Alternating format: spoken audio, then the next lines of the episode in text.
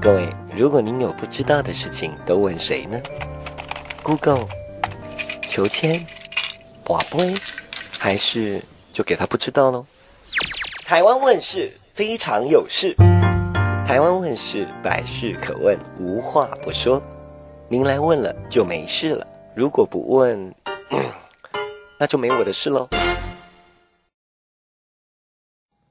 欢迎收听《台湾问世》，你要问什么事？大家好，我是小伟老师，我是阿丹老师。哦，真是好久不见啦，真的。过完年之后就没有跟我们的听众、粉丝、伙伴们好好的打声招呼嘞。真的是哈，你到底在忙什么你啊？哎哎哎，当然不是我啊，小野老师你也挺忙的啊。哎，大家都很忙嘛，事业要顾啊，对不对？没有啦，想看看大家有没有想我们，嗯、结果粉丝还是没有人留言。嗯、台湾问事其实有个粉丝，you know，就大家如果开心的话，可以上去帮我们留个言。你要留什么呢？比如说，你可能想知道各行各业的一些秘辛，是，或是你想要知道某一些书籍，嗯，啊，我们都可以帮你读书，告诉你重点。真的，好了，那我们今天就回归正题吧。毕竟好久不务正业了，我们还是要回归我们的 Podcast 主战场，对不对？对，我们一样要来跟大家呃分享一些新知。嗯、那最近呢，哦，我发现。没有这个东西比它更新了哦？什么东西？就是数位网络啊，嗯，我们的数位平台哦，现在大家哎，每一个人都可以朗朗上口呢。我那天去咖啡厅坐，旁边呢就有两个这个哦白发苍苍的婆婆，不要看人家白发苍苍，就觉得人家不懂得这个什么线路啊，哎，人家那边谈什么商务平台、数位平台也是谈的哈下下叫呢。哎，对啊，其实说真的，呃，数位平台这种东西其实已经深入我们每个人的生活当中，大家开口闭口就是平台，平台哦。就像之前有什么，让我们来个大平台，对不对？然后你现在是在取笑某人吗？哎，我没有，我没有，我不敢。所以呢，其实重点是什么？其实重点就是，其实就是回归到呃，我们现在其实什么数位网络发达，然后通讯技术的发展，对不对？然后呢，电脑这种网络的行动的通讯互相的支持，对不对？然后出出了很多啊、我们常常说的所谓的 APP，好，许多应用的服务。然后呢，呃，它呢慢慢慢慢进入我们的生活当中啦。其实呢，呃。我们常常生活用的一些平台，举例给大家听哈，讲的那么呃空泛哈，因为其实还蛮多的这个部分年龄层嘛。以前我们说好像数位啊、网络啊，这些都是呃年轻小朋友的玩具，嗯、但现在哎，其实真的是不分年龄，大家都很很疯狂的在使用。对啊，大家常什么健康云啊、购物云啊，对不对？很多常常什么云来云去的，对不对？其实呢，就是说啊。呃，我们透过这种网际网络呢，好，上面各种应用的程式，譬如说你上 App Store 下载应用程式，或是呢你上网络一些呃服务，譬如说微软啊，它会提供一些，好像 Office 啊，那个也是一种应用程式啊。哦。然后呢，嗯，然后呢，提供各个所谓的群体呢使用啊，产生它的应用价值啊。譬如说，呃，基本上呢，我们常生活中常见几个数位平台啊，譬如说呃，搜寻引擎，好，搜寻引擎就是我们常常大家生活上不可或缺的 Google，好，你可能要上 Google 地图，哦。Google 的云端，然后 Google 的等等，duck，Google 的呃它的表单，好等等等等，搜寻引擎呢，好，它是我们很重要一个呃，在我们在网络上呢搜寻各种知识，然后回归好排序的一种连接。那另外还有什么？比如说像社群媒体，哦，就是像我们现在的 Meta，哦，过去的常用的脸书，好，它提供呢使用者呢，哦，社群彼此交流，然后和他人沟沟通互动，好等等。另外呢还有什么？比如说像 App Store。App Store 什么？就是大家不用说，就是 Android 或 iOS 的系统。然后呢，你可以透过这个 Google Play 啊，或是呢，呃，苹果的呃苹果商店，然后你可以使用呢各种的呃应用的城市。然后进而呢创造获利，所以这个都是我们生活上很常用一种数位平台呢。哎，其实啊，从刚刚小野老师所说的，大家就可以发现，虽然呢科技在走，但我们真的不用害怕。为什么？嗯，因为有一些东西其实你已经在用了，只是你不知道。当它被冠上了很恐怖的术语之后，你就觉得它跟你好像非常的有距离。比如说像搜寻引擎，嗯、说白了啊，就是 Google 嘛，对不对？嗯、对。然后像刚刚我们讲的这个 Store，其实就是大家在这个你的手。机里面，然后你会去呃下载一些有趣的城市啦，比如说你可能去下载 Bubble 的那个游戏啦，嗯、或者是你可能会去下载传说对决啦之类的，还有下载 Line 啊，你可能会下载 Line 的城市，然后去使用作为应用。其实这种软体其其实呃其实受到我们生活中，其实大家应用，只是大家都不知道这是所谓的数位平台呢。对，所以其实我们听到这些真的不用害怕。嗯、那刚刚我们有讲到这个搜寻引擎嘛，对不对？对然后 App Store 还有另外一个是什么？还有社群媒体啊。哦，社群、啊、就是我们常用的 Line 啊、Facebook 啊。其实社群媒体也是呃我们生活中很重要。比如说大家起床第一件事是什么？你就是滑 Line 嘛。哦，对啊，看有没有长辈图，确定哪一位长辈都很健康快乐，这样大家就好了。对啊，然后譬如说你可能一直上 Facebook，对不对？然后接下来去搜寻，看什么新的资讯，你会看一些新闻，对不对？因为 Facebook 上面有一些很多大家分享的资讯啊，有的没的啊。比如说上 Line 的话，你就去看今天啊，可能疫情又发生的情况怎么样？好，你会用疾管家，对不对？你会上卫福部的一些呃官网或是卫福部的那个 Line，然后去去得知说今天又有多少的案例。其实它在我们生活中其实是呃如。如火如荼，亦步亦趋的跟随在我们旁边了。而且像刚刚我们就讲啊，FB 它已经做了好多次蜕变。你看，从最以前就是呃，大家用它来就是连接彼此的情感，然后后来呢，大家就觉得它是老人家才用的东西。哎，但是因为直播的时代来临，所以它就回春。然后到现在，它甚至叫做 Meta 嘛，对不对？嗯、就是 Meta 不行。哎，那搞不好哪一天我们也可以来开一集，来谈谈这个 FB 它整体的从以前到现在，然后它整体的一个运作。对啊，其实其实会变成。Meta 其实就是 Facebook 希望进入所谓的 AR 跟 VR 的虚拟世界嘛，然后希望从把过去我们在用 Facebook 的互动，会进一步进入虚拟世界，对不对？你进入虚拟世界之后，就有另外一个分身，另外一个身体，好，另外一个。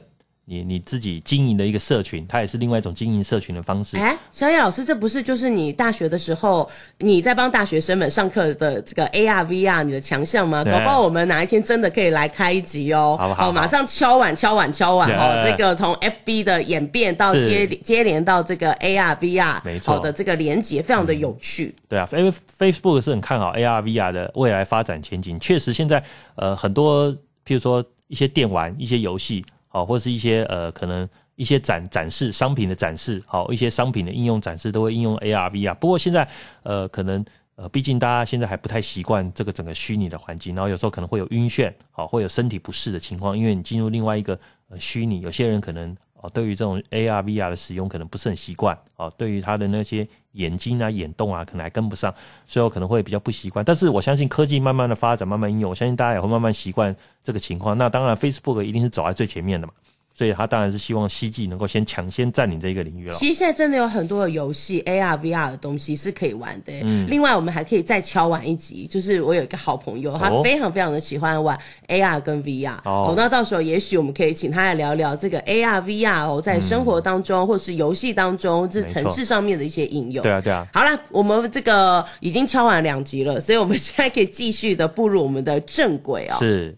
那所以呢？所以另外呢，其实还有一种。呃，数位平台在大家身旁也很常用，就是什么？就是数位的 OTT 的平台，这我们也之前有讲过。过顶传球，就是，对，就是所谓的 Netflix 啊。其实讲实在，就是 Netflix 啊，或者爱奇艺这种呃影音的平台，对不对？透过这种整合呃内网络上的各种的影音内容，然后呢，将影音资讯呢，好透过这种 APP 的应用程式，或是使用网站，好，大家使用网站的方式呢，啊，到消费者面前去使用。那当然，大家就可以去追剧啊，去看各种影影音的内容啦，哈。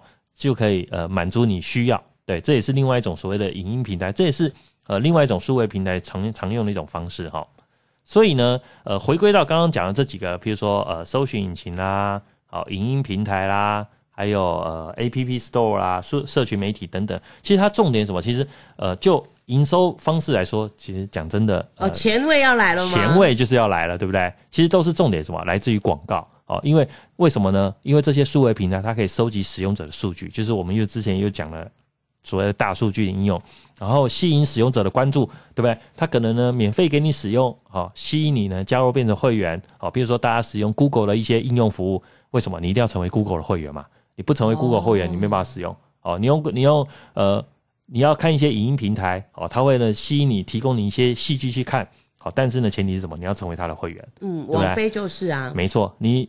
免费下载一些 A P P，去 A P P 商店呢，去下载一些好应用程式。你要什么？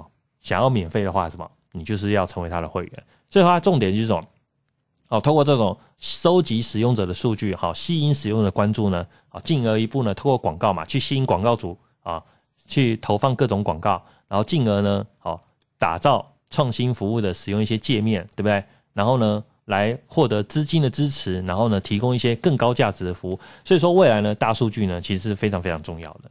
嗯，因为用这个大数据去理解我们的消费者到底喜欢什么，嗯，啊，了解什么，而且这不是就很像是之前什么纸牌屋哦，耶、没错，对对对，那个年代好久远了哦，这这那个时候就开始了，那才没几年，才五年前吧。哦，但是已经如火如荼，你知道商人的思维变化是非常快速的，嗯啊、所以说数位广告市场对于数位平台来说是非常非常重要哈。数位广告，因为为什么呢？它是因为牵涉到广泛的市场参与者，然后呢，透过财务的支持，然后使用者的。还有服务的使用服务的消费者，还有厂商的一些规定的条款之间的权利关系呢，然后进而呢，好透过数位平台资料传送的新一种资讯流，所以说大家说资讯力、资讯流，好已经成为一种很复杂的产业链了，所以呃大家就强调说，呃透过收集各种的资讯应用。然后呢，进而呢，能够在这个市场上占有主导的地位。哎、欸，可是其实这样很恐怖哎，因为这样的话，我们将来应该会是一个大者恒大的社会。像今年呢、啊，不是已经规定了吗？已经有法律规定下来，Google 啦、FB 啦，他们不可以把后台数据再去卖给其他的厂商。因为以前 Google 它收集大量的数据之后，就会把他们的数据，然后告诉其他的业者，然后业者就会知道哦，大家喜欢什么，那我要怎么推销我的产品。可是现在呢，今年已经规定说不可以。可以再贩卖这些东西了，嗯，那这样的话，不是就变成大者恒大了吗？其实这个是要通过科技技术的去做应用啦。好，其实数据的交流交换，其实一定难免都会有。那所以重点是所谓的去识别化。好，因为透过去识别化的方式呢，把可以辨识的个人资讯，譬如说什么，你的姓名，对不对？你的血型，好，你过去一些经资历什么的，可以辨识，足以辨识你个人一些特征呢。好，透过机器的方式呢，加以消弭掉之后，其实这个资料还是。呃，很很有很有很有帮助，好，对于业者来说，好，对于我们的社会其实也很有帮助，只是就是要避免呢，好，侵犯个人的隐私，好，导致呢你受到伤害，好，这个是重点。所以说，去识别化这个技术呢，好，一直业界一直在积极的发展。为什么？因为如果这个技术，好，以这个应用一旦发展而成的话。就可以呢，好，就可以让业者呢自由的，好，顺利的去自由的使用这个相关的数据，好，甚至呢可以进一步买卖哦，这个是未来的趋势哦，所以就很像是我们的政府也会公开它的一些数据，可以让我们大家来使用是一样的。哎，没错没错，就像开放性资料，其实呃政府的开放性资料对于我们业者帮，对于我们消费者来说的帮助其实非常大。譬如说举例最近呃最明显的例子就是所谓的呃之前的口罩平台，对不对？就是因为就是什么，就是呃卫福部。鉴宝局他们呢手边都有很多你一些劳鉴宝，好，你鉴宝卡资料，好，他经过去识别化之后呢，好试出来，对不对？然后还有各个药房的位置、地理所在，好，这种政府手边的他们呢呃各个药房他们销售的资料，啊，进一步汇聚之后呢，哦，就形成那时候口罩平台嘛，大家不是抢购口罩吗？然后搞不清楚到底哪里啊家里的附近哪里有口罩，嗯，然后口罩数量有多少，对不对？然后健保呢，就把这个资料加以串联，啊，它的一些健保局的呃销售的资，健保药局，啊，健保药局的销售的资料呢，啊，口罩销售资料串联到呃 APP 上面，然后呢跟 Google 地图做一个结合，对不对？跟 Google 地图做结合之后呢，那你就会知道说，当你当消费者想要去购买口罩，或者想要知道家里附近有多少口罩等等相关的资讯的时候，就可以前往去购买。所以说，这个就是一个对于呃将政府啊的公公数据。好，跟私人的一些好能力做结合之后呢，好，形成公私协力的这种最好的一个成果了。的确，就是有厂商、民间的公司，然后来跟政府做合作，然后让我们知道说，哎、欸，哪边有更更进一步的，哎、欸，关于口罩的资讯，可以赶快手刀去买。嗯、没错，没错。所以啊，还有另外啊，譬如说像那个呃，建那个卫福部，它有那个疾管家，对不对？它可以呃，你有任何问题，你可以跟疾管家，就是有关于。任何疫情相关的问题，你可以跟疾管家的机器人合作。那疾管家是跟什么？跟赖合作啊，跟赖合作呢，提供这个所谓的社群媒体的机器人。那这也是一个呃公司协力的啊，因为疾管家它有丰富的一些资讯，那跟呢公司协力合作，也是对于我们的使用者好民众，也是对于这次疫情呢。呃，防御也是有很很大的帮助等等。的确，但是就是像这个小野老师所说的，啊，就是去识别 化这件事真的很重要，不然的话，吼，这个像有人不是就在疫情期间，这只是手机没有接，结果马上警察就来上门了，欸、真的，真的哦，这很可怕，一打开门，哇，怎么警察都来了，然后发现全世界都在找他，哦，这就是有一点惊慌了。对啊，所以整体而言，我们回归到正常，就是我们在讲数位平台，其实重点呢，数位平台有几个重要的 player，就是所谓的关键者。啊，包括什么？就是第一个是平台嘛，就是譬如说像 Google 或 Facebook 这种大的平台，它可以提供呃资金，对不对？他们是富爸爸。然后呢，还有高价值一些服务，哈，他们有有很棒的工程师，然后有很棒的资料，好，可以整理会诊好大家的需求。然后呢，它不会直接从呢消费者这边收费。比如说你使用 Google 或是 Facebook，大部分好都是免费嘛，除非你想要一些好进阶的一些服务。好，所以那他们的收入来源什么？对不对？Google 也不是做慈善事业，Facebook 也不是。那所以呢，重点是透过所谓数位平台的收入，对不对？然后呢，来维持这个线上商业平台的一种模式，好的经营模式。那另外什么？当然，那初检者还有另外一种？就是哦，广告商，好，媒体代理商。所以这些呢，因为为广告商呢提供这些广告的建议，然后呢，在 Google 这个平台啊，为 Facebook 上平台啊，然后投放各种广告，然后让 Facebook 呢得以呢。好，他们有获得他们的营收。哦，这块真的很重要啊！大家不都讲说，现在啊，就是没有办法很精准的让 你知道这个到底什么广告有用。是，所以如果我们有数据的话，结合起来，哎，那这个时候广告的确就有可能会下到一个比较精准的地方。哦，没错啊，没错啊。过去就是呃，因为我们过去，譬如说我们看电视，啊，或是听广播这种过去的一些传统的媒体，我们都虽然说我们可以知道消费者转到这一这一台，然后在正在听，但实际上他们到底呃效果如何？其实一直都是哦，呃，不管是我们学界讨论很久很久的一个话题。那现在呢，因为有了这种点点击哦流量，可以更精准的确认说哦消费者的使用行为。所以为什么数位广告一直市场一直不断的成长，好成长茁壮，也是一个很大的原因之一。那你想要有这样的一个精准行销，是不是你就必须要有一个好的内容呢？嗯，当然好的内容是很重要啦。所以说这时候里面就很重要就是所谓内容发布商的。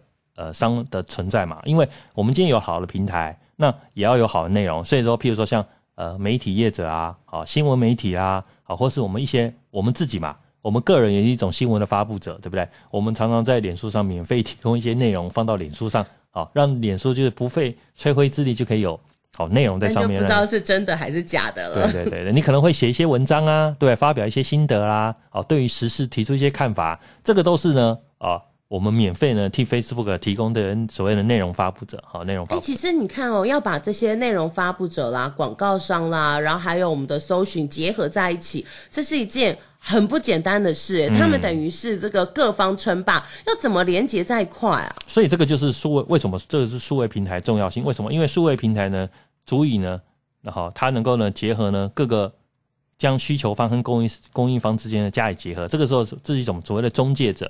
然后呢，提供技术服务数据呢的中介机构，譬如说像 APP 的开发商，对不对？什么叫 APP 开发商？就是讲讲比较直接一点，就是什么专门设计好开发好各种不同 APP 的呃交易者。那他们呢就设计了这个平台之后呢，然后呢就可以串流这个呃平台，然后使用者还有广告商家家也连接起来，然后进而形成这种销售的行为，进而发生了。哦，就是要卖东西的人跟想要买东西的人终于可以见面，这好像红娘的行为哦。啊，是，它是，所以它是一个中介的平台，大家都它可以找到最多的消费者，好，也可以找到最多的啊呃、广告者，然后呢，进而呢媒介他们的使用者嘛，帮他们配对的概念。对对对，就像配，就像就像呃 Uber 也是啊。哦，你会今天呃，你今天阿丹老师，你肚子饿了，你想要点餐，那你上餐上了上了那个 Uber 的平台之后，你就会发现哇，好多的商店，哦，好多的店家可以供你选。那个店家什么，就是使用也是另外另外一种使用者啊，对不对？有麦当劳，有什么叉叉叉，对不对？有叉肯叉鸡。对不对？为什么他们都会在上面？你偏心，为什么麦当劳可以直接讲，肯叉鸡就不行？因为习麦当劳太习惯，就直接讲出来。没有，我 没有自入。但我们欢迎自入，好不好？我没有自入。我喜欢爷爷，也喜欢叔叔，所以都可以自入。对，所以他就是媒介。那那这些厂商，他们就希望能够接触到最多的消费者嘛。所以这时候 Uber 就成为一个所谓一个中介者，好，成为一个数位的平台，好，它可以媒介的呃。呃，那个超那个商商品的商店的使用者，还有消费的好购买的使用者，所以说为什么中介者这么重要，在这里面就扮演了一个重要原因之一。哦，原来如此。哎，不过讲到这个 Google 啊，嗯、其实啊，大家平常都在这个使用它，然后呃，也跟每个人真的是息息相关哦。因为这个常常都说，现在老师越来越难当，为什么呢？嗯、因为学生都有古大哥可以帮忙了。嗯、Google 的这整个经营啊，它它的这个平台的一个发展啊，是不是也可以请小野老师来跟我们聊一聊？其实 Google 它很早是从。呃，二一九九七年就开始上线了哈，到了二零零四年正式公开上市。那他说就很聪明，就是扮演这种所谓资讯的搜寻者的角色。其实很早之前就很有很多搜寻引擎的，好，包含我们早期的，比如说像什么番薯藤，哦，不知道你有没有听过？哦、还有比如说雅虎奇摩，我们现在台湾第二大。要装年轻一下。对，还有番薯藤，现在应该收了吧？不是很确定。然后呢，还有啊，雅虎奇摩也是你很常去搜寻的一些资讯的等的使用者。好，开始啊，提供这种每日呢，提供超过两亿的搜寻量。哇塞，两亿耶！嗯，没错没错。所以说。Google 搜寻引擎呢，它从它借由这种关键字的搜寻、SEO 的搜寻、关键字优化搜寻的方式呢，好，然后呢，进而处理所谓的广告，对不对？你今天搜寻一个关键字的时候呢，好，它可以呢借此呢把一些啊特定的关键字放在比较前面。为什么它可以放在比较前面？哦，有些人可能是去搜寻广告啊，好，他可能有些人用优化的方式啊去搜寻优化，或是呢 Google 本身它有广告啊，譬如说你搜寻麻辣锅，对不对？你就会发现。啊，前面几个搜寻的结果都是广告，它会左上会打一个广告，就是呢，借由广告的方式呢来取得，来取得这个呃内的方式，然后透过这种让使用者呢看到能够有兴趣的哦，有兴趣的直接迅速的看到一些广告的标题，然后就点选嘛，比如点选麻辣锅，你可能心里面有打算要吃什么呃餐点或什么餐加的话，你就会顺着 Google 的广告，你可能会点选第一个或第二个搜寻的结果，对不对？你就可以直接进入这个广告。进入这个网站去浏览或进行购物，对不对？而且交易的时间呢也非常短。然后呢，广告客户呢可以快速的迅去计算呢它的广告活动还有销售的成本。然后相较于过去的大众媒体这种说服性的广告，好，或是使用这种明星代言的广告，好，它也是另外一种。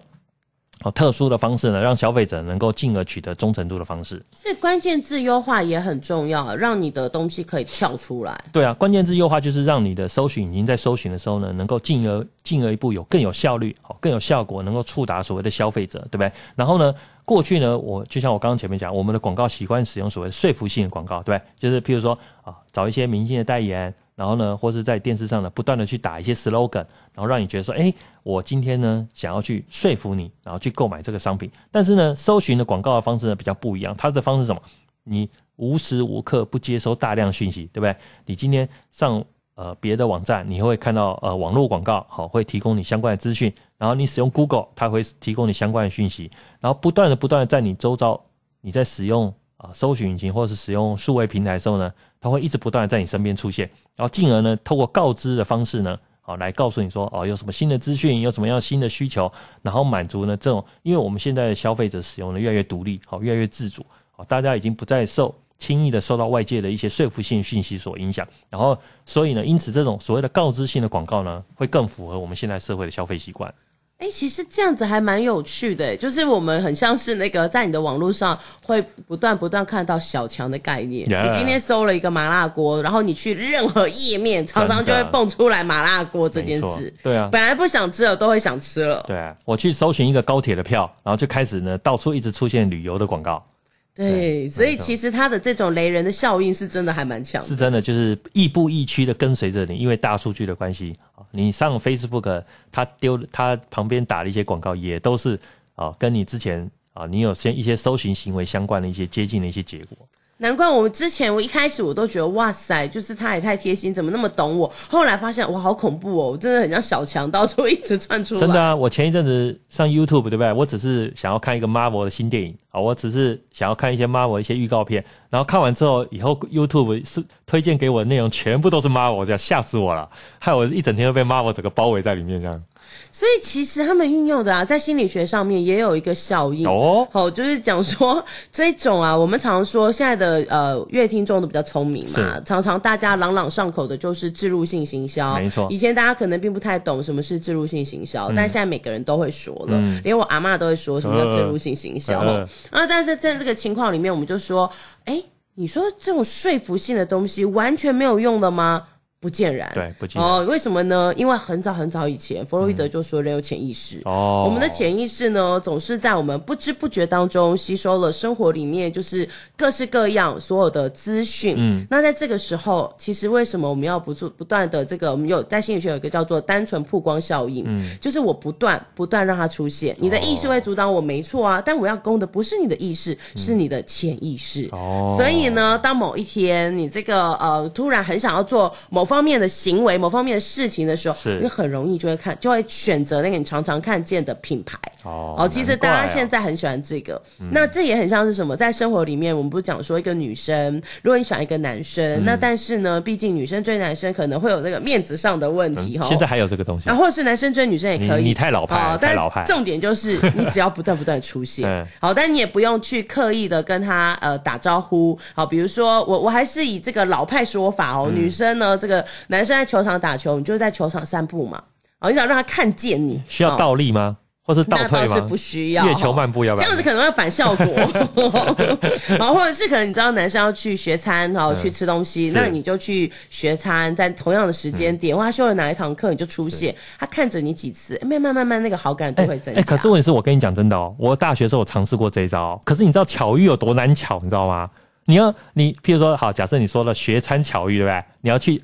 身为男生，我就要常常一直往学餐走，你知道吗？然后才能巧遇。你可能要去学餐去了十次之后才能巧遇到。所以你要学 Google 啊，搜寻一下你的这个消费的目标，就是你的那个喜欢的女孩，是这样吗？对，然后记录她的这个诶，她的行踪。因为巧遇一旦不巧就变成跟踪了，你知道？是没有错。我我不想要到时候不小心上那个头报纸头版条。对，没错，没错，没错哦。但是呢，还有一个效应，现在可能我们的粉丝听完想说，哇，好兴奋哦！那是不是我就是可以像这个小野老师讲的，就是我就一直小巧遇？有可能你巧遇不成哦，就变成是这个跟踪。那还有另外一种，就是你要确定。对方对你是有呃初步的好感，就是只只能是无感或者是好感。如果一开始他对你呢，就是有一种反感，比如说呃男生在球场打球，你真的给他一个倒立，大家觉得你是怪咖。好，那你的出现只会因为你越出现，他对你越讨厌。好，所以那个正正相关跟负相关，就是有如果他一开始对你是没有感觉，那有可能慢慢变慢慢变好感。但是如果他一开始对你是有厌恶感的，那嗯就会越来越讨厌哦。原来我们这一这个节目不只教你数位比。你还教你现实把妹啊？哇，高招高招，学到不少，学到不少。所以我们要学习 Google 啊，就是确认你是喜欢。你看他推给你的都是你喜欢的东西嘛，所以你不会觉得 Google 讨人厌。所以我们要应用大数据嘛，先好好跟踪这个我们想要喜欢的对象，先跟踪他常常喜欢去哪些地方，再做个呃。次数的分析，看他常去哪边就对了，对，没错没错，就是这个概念，几率就会比较高，对不对？对，没错，有点怪怪的，就是用这个概念 可以可以来做一个这个尝试。我们回归到我们的正轨，好吧？怎么跑去那边了？好，那所以呢，刚刚前面讲的搜寻引擎或社群媒体，其实另外还有一个呃，大家生活也常用，就是这种数位汇流兴起那种促进所谓的这种影音平台，对不对？像这种 OTT 的影音平台，大家常常去用的，比如说最常用 Netflix 啊，或者 Hulu 啦，好，或是所谓的呃爱奇艺啦等等。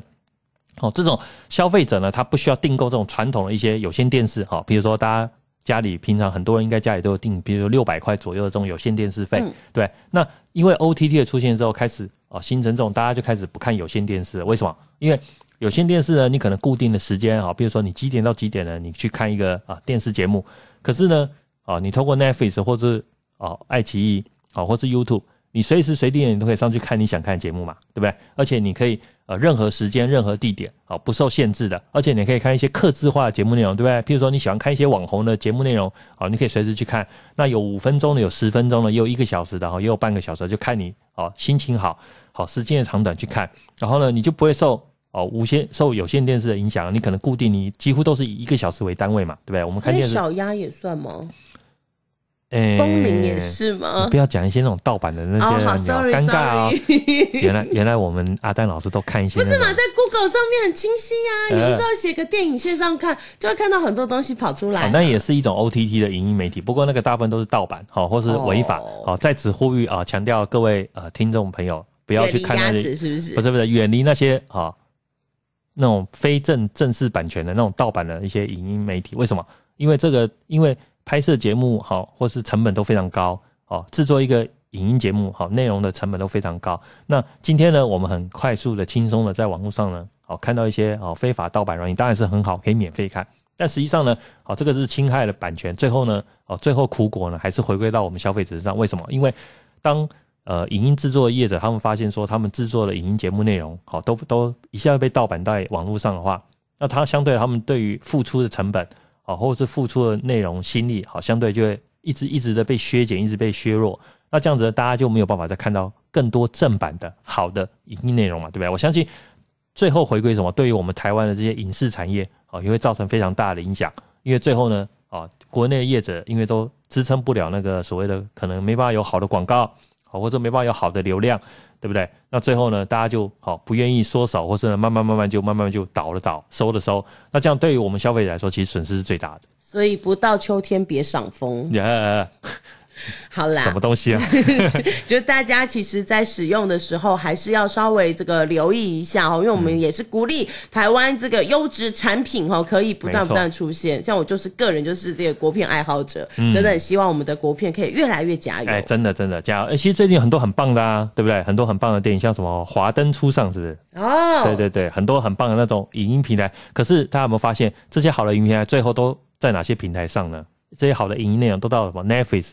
啊，都在 Netflix 上，或是之前被我们赶出去爱奇艺啊？为什么？因为他们这是个跨国的大平台哦，跨国大平台呢才能够承承受这种大，因为他们有好的广告啊，广好的流量，好让他们呢可以去外面去谈各种好影音内容。像台湾有一些好在地本土的一些 OTT，相对就比较辛苦，因为台湾市场比较小，对不对？所以呢，他们呢。相对的经营就比较辛苦了，所以就只能说国家队相忍为国嘛。Yeah, 对啊，我们台湾最近有一个什么跨国平台，之前好像被批评说流量很低，那没办法，因为市场就是小嘛。那想要呃拓展这个市场化，相对的好还要更多努力的方式呢。对，大家要一起再加油。嗯，好。所以呢，今天的节目呢，啊，我们是看看时间，好像也差不多了哈。我们介绍数位平台，因为数数位平台实在太多了，面向也太广泛了。那我们今天呢，好，先针对噔噔噔敲，噔噔噔噔敲，代表我们可以继续有很多碗的意思喽。没错没错，我们后面呢，再慢慢慢慢慢。呃，针对数位平台各种不同面向，好，再跟各位听众朋友做分享。比如说，小野老师在这个博论当中很专长的双边市场，好，大家一定很好奇。刚刚我们的媒人还没讲完呢。呃，好啦，反正我们可以可以讲很多。那我们今天的节目呢，好，暂时先告一段落。那如果各位听众朋友呢，对于我们想要听什么新的主题，好，新的方向、新的内容呢，好，我们我跟阿丹老师会尽量努力的，好，去满足大家的需求呢。只要是知识层面的，好，就是那个不要是怪怪层面这样的。Yeah, 其实怪怪层面，阿丹老师更会讲哦。啊，是这样子吗？Yeah, 好了好了，那今天的节目呢，先暂时告一段落喽。那感谢各位朋友收听，好，拜拜。拜拜。